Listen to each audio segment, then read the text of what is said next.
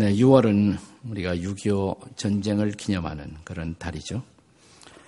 또 내일은 순국선열을 기억하는 현충일이기도 합니다. 6.25 국내 전쟁은 문자 그대로 우리가 살고 있는 이 한반도를 초토화시켰습니다. 하지만 그럼에도 불구하고 역설적으로 지나간 60년의 시간은 우리 민족에게 민족 재건과 중흥의 역사적 기회가 되었습니다.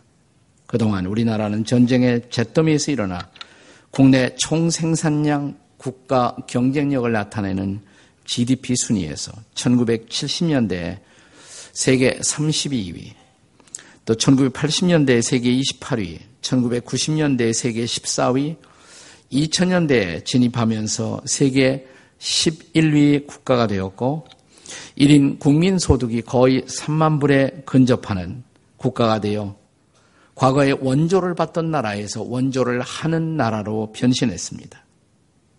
자랑스럽고 감사한 일이죠. 그동안 한국교회 위상에도 적지 않은 변화가 일어났습니다.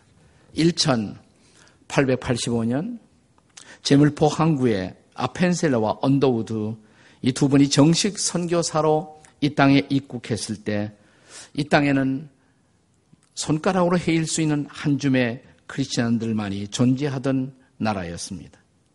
이렇게 선교에 은혜를 입던 선교 수혜교회 한국교회가 나라의 발전과 함께 이제는 선교사를 오히려 파송하는 국가로 변화되어 왔습니다.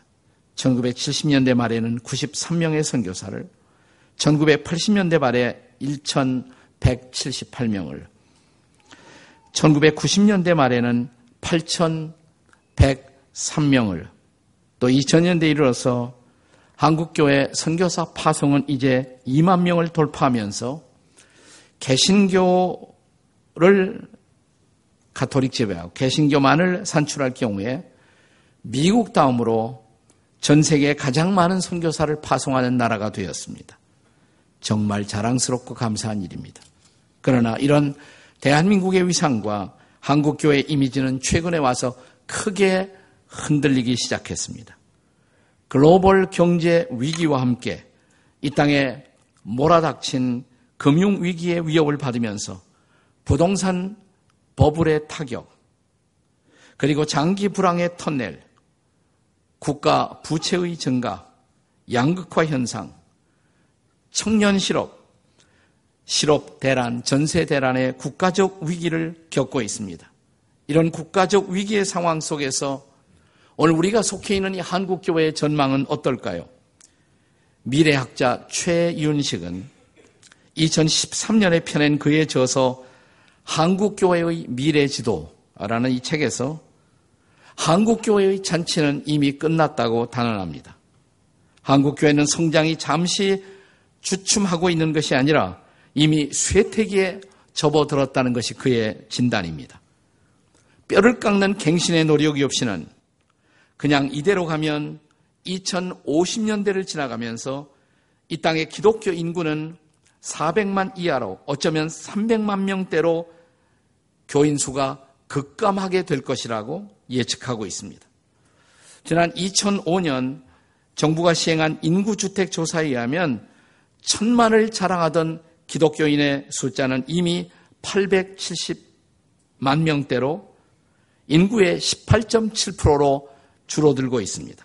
주일학교 학생 수는 불과 30만 내지 40만 대로 줄어들 것이고 이미 우리 주변에 중소형 교회들의 경우에는 어린이 주일학교는 문을 닫고 있는 것이 오늘 우리의 실정입니다. 한국교회, 한때 우리가 누렸던 그 영광을 다시 미래에 회복하는 것이 과연 가능할까요?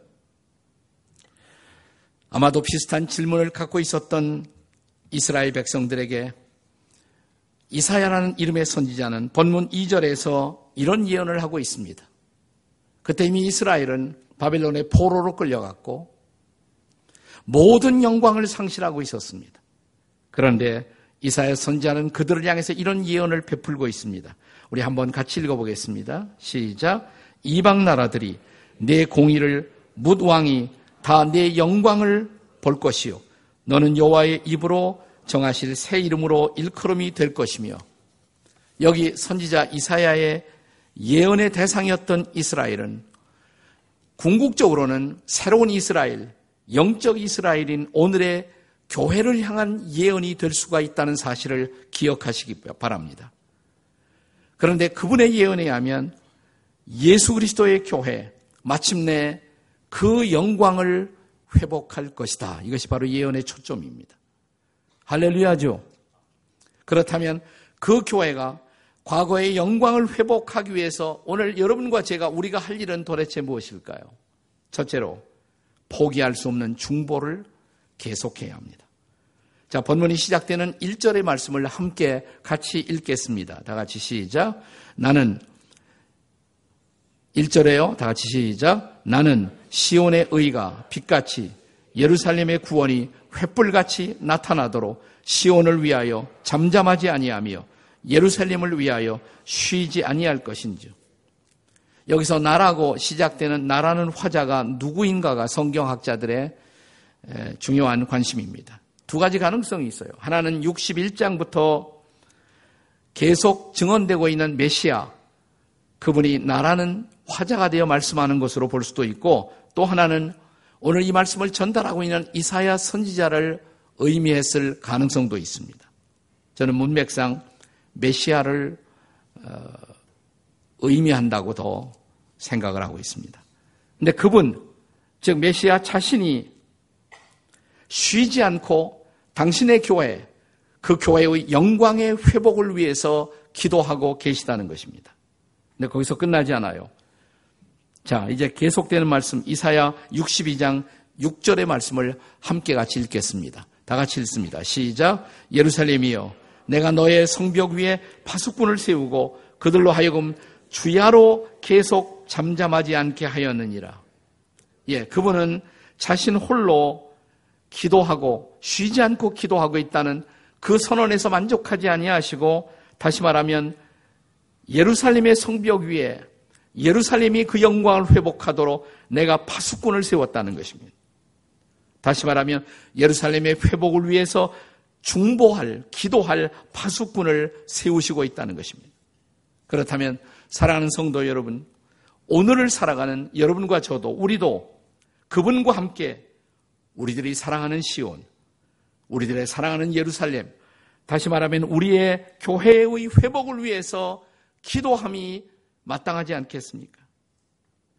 아무리 오늘의 한국 교회가 어둡고 심지어는 개독교로 비판받고 있다고 할지라도 우리의 사랑을 포기할 수 없는 주의 몸된 교회, 그 교회의 회복을 위해서 중보하시는 것이 얼마나 중요한 우리의 사명일까요?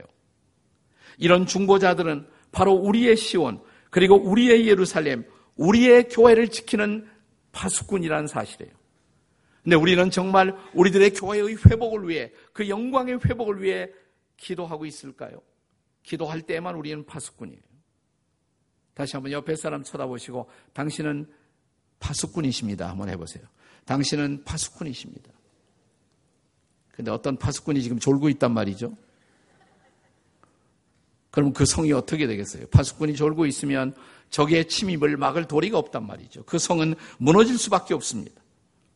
사랑하는 여러분, 아무리 교회가 내 마음에 들지 않고 교회가 병들었다고 할지라도 내 어머니 같은 교회, 그리고 내 신부 같은 교회를 우리가 결코 포기할 수가 없다면 우리에게 필요한 것, 우리가 해야 할 일, 그것은 중보의 제단을 쌓고 교회를 위해서 쉬지 않는 기도를 드려야만 한다는 사실입니다.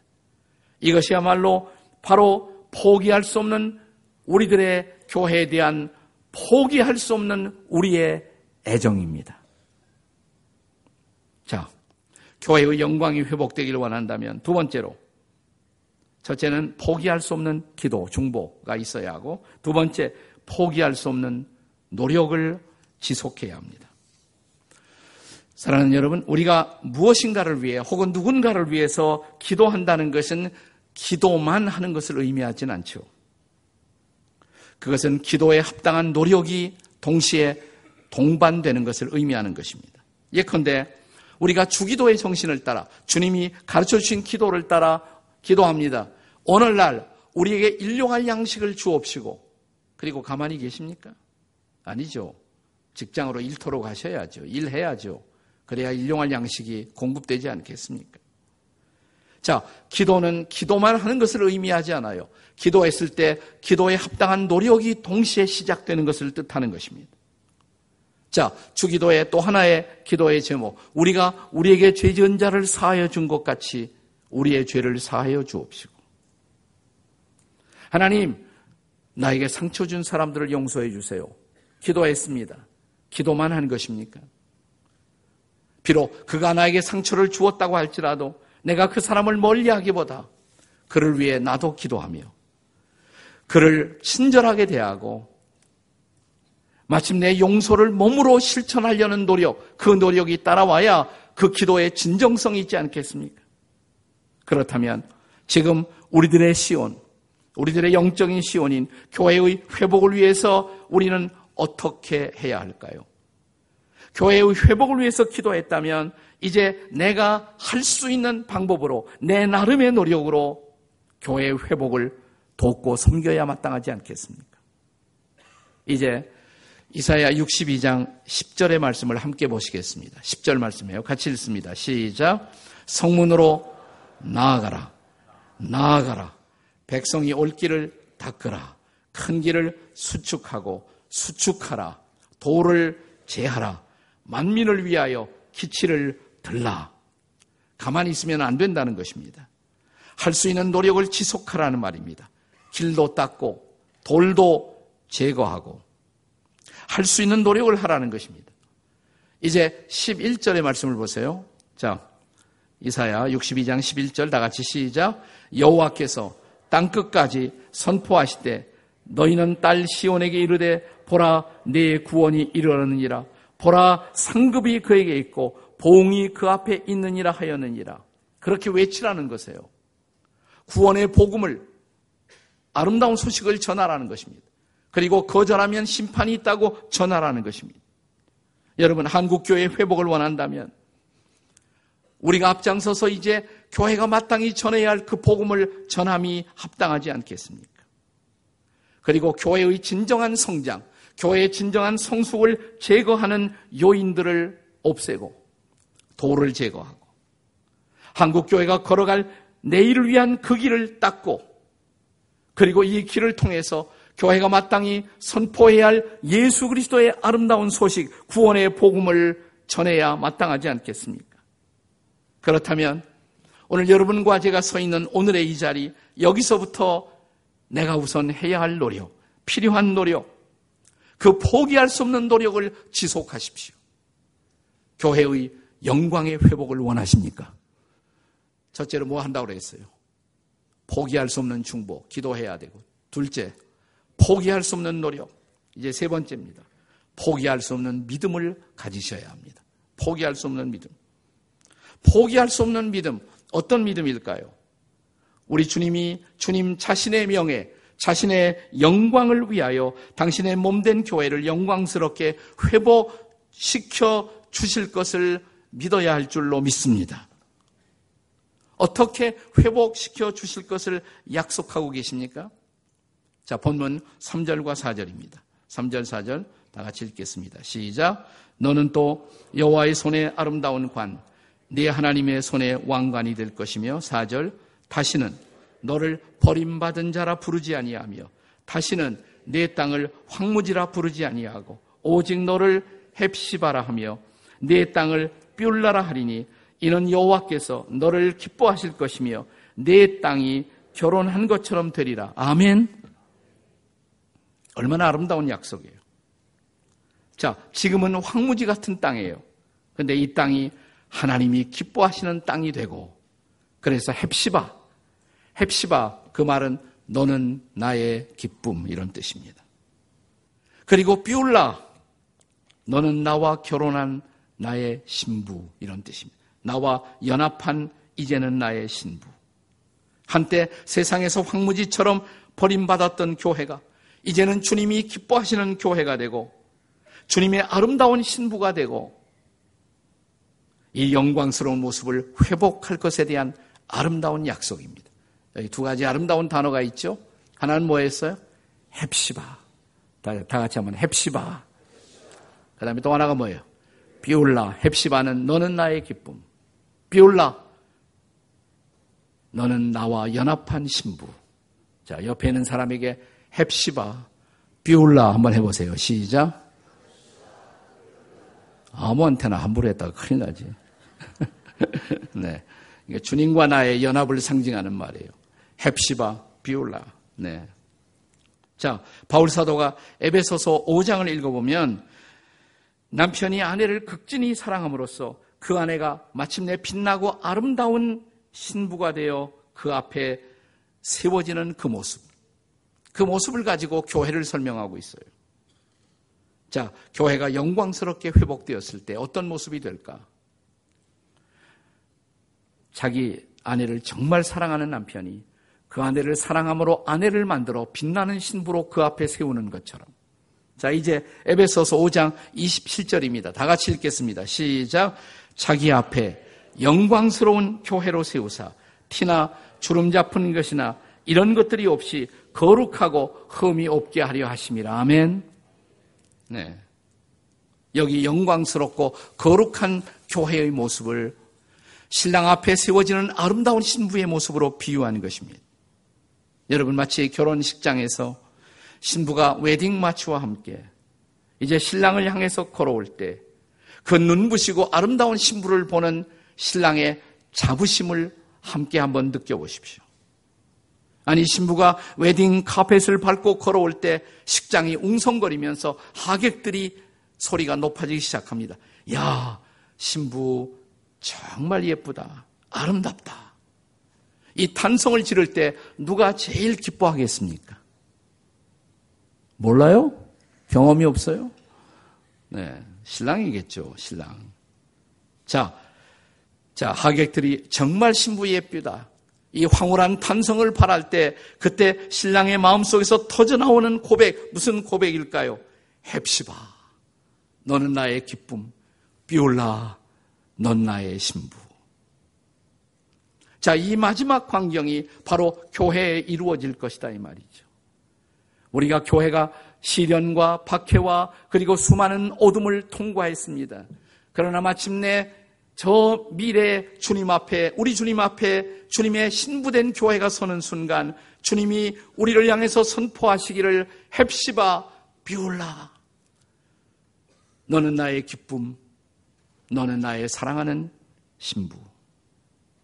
사랑하는 여러분, 오늘 우리가 처하고 있는 교회의 현실이 아무리 열악하다 할지라도 우리는 교회의 그리고 성도들의 궁극적인 회복의 꿈을 결코 포기하지 말아야 할 줄로 믿습니다.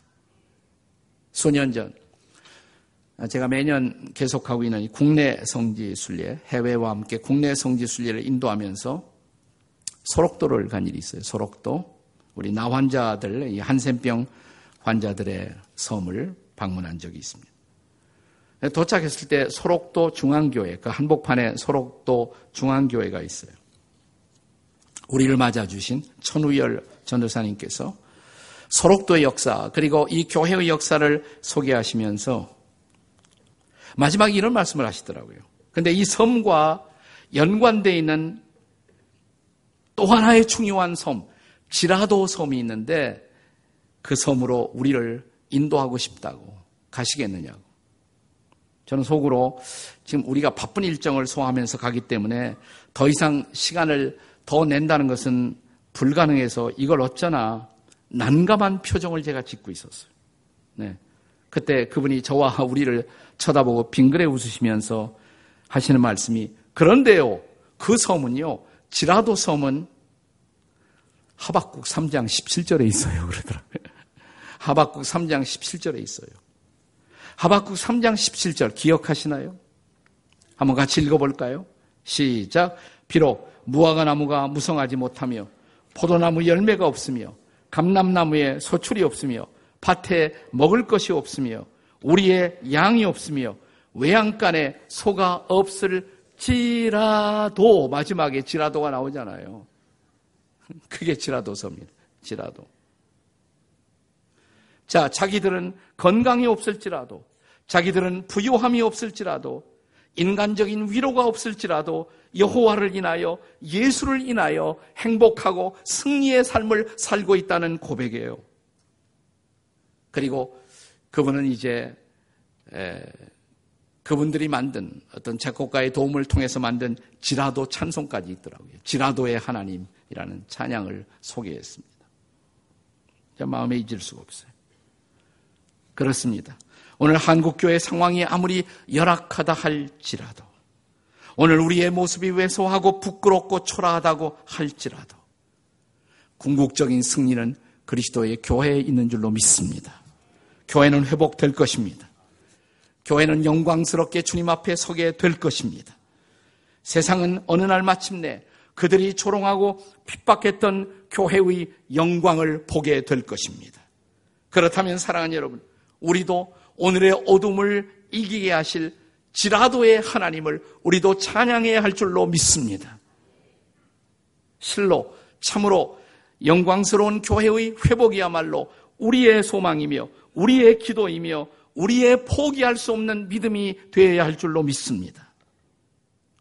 네, 우리 교회 찬양 사역자로 우리와 함께 오랫동안 함께 사역을 하다가 지금은 충북의 예레모스라는 예배자를 키우는 집을 하고 있는 우리 김영표 목사님이 만든 유명한 찬송 있잖아요. 우리에게 소원이 하나 있네. 우리에게 소원이 하나 있네.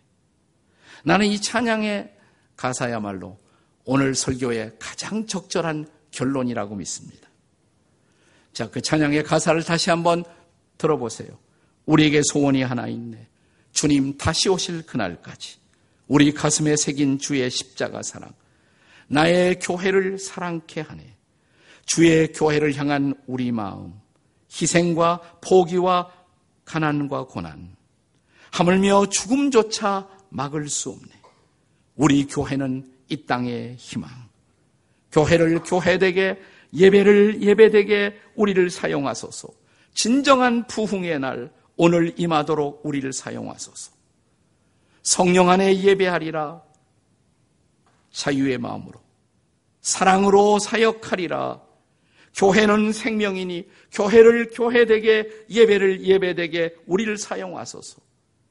진정한 부흥의 날 오늘 임하도록 우리를 사양하소서. 얼마나 아름다운 찬양이에요. 우리의 교회를 향한 위대한 회복의 기대가 여기 있지 않습니까?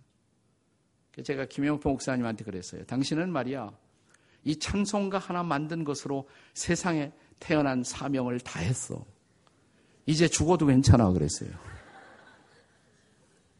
이거 하나만이라도 한국교회에 얼마나 커다란 기여를 한 것인지 모릅니다. 그렇잖아요.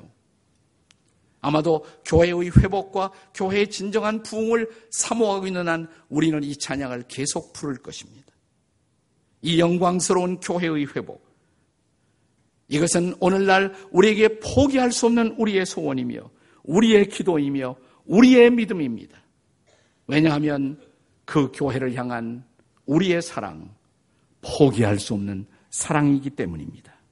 그렇다면 이 사랑으로 일어나 우리는 다시 기도의 무릎을 꿇고 할 수 있는 방법으로 교회를 섬기며 마침내 교회를 회복시켜 주실 전능하신 그 주님의 사역을 함께 기대해야 할 줄로 믿습니다. 그 소망을 바라보며 무릎을 꿇읍시다. 그 소망을 바라보며 할 수 있는 일을 하십시다.